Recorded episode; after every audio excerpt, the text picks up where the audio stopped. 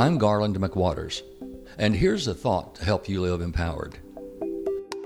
Be yourself. It comes naturally.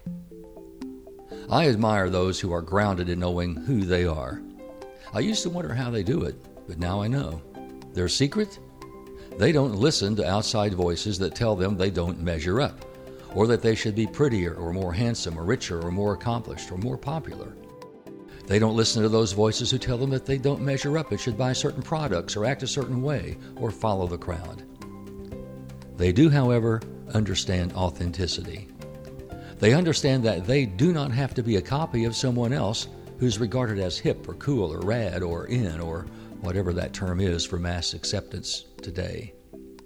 They are who they are, and they make the choices to fit that image of themselves, their true self. As Shakespeare wrote, To thine own self be true, or as the cartoon character Popeye said, I am's who I am's, and that's all that I am's. When they make the choices to change, they do so because they believe those changes are an improvement. The only question that counts is how can I be the best possible version of myself?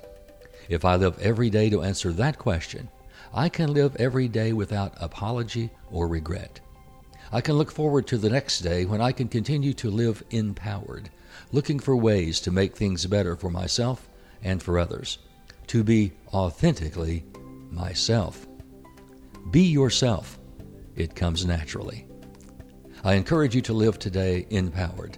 Encourage the spirit, enliven the heart, enlighten the mind, and enlarge the expectations of living in yourself and in others. I'm Garland McWaters.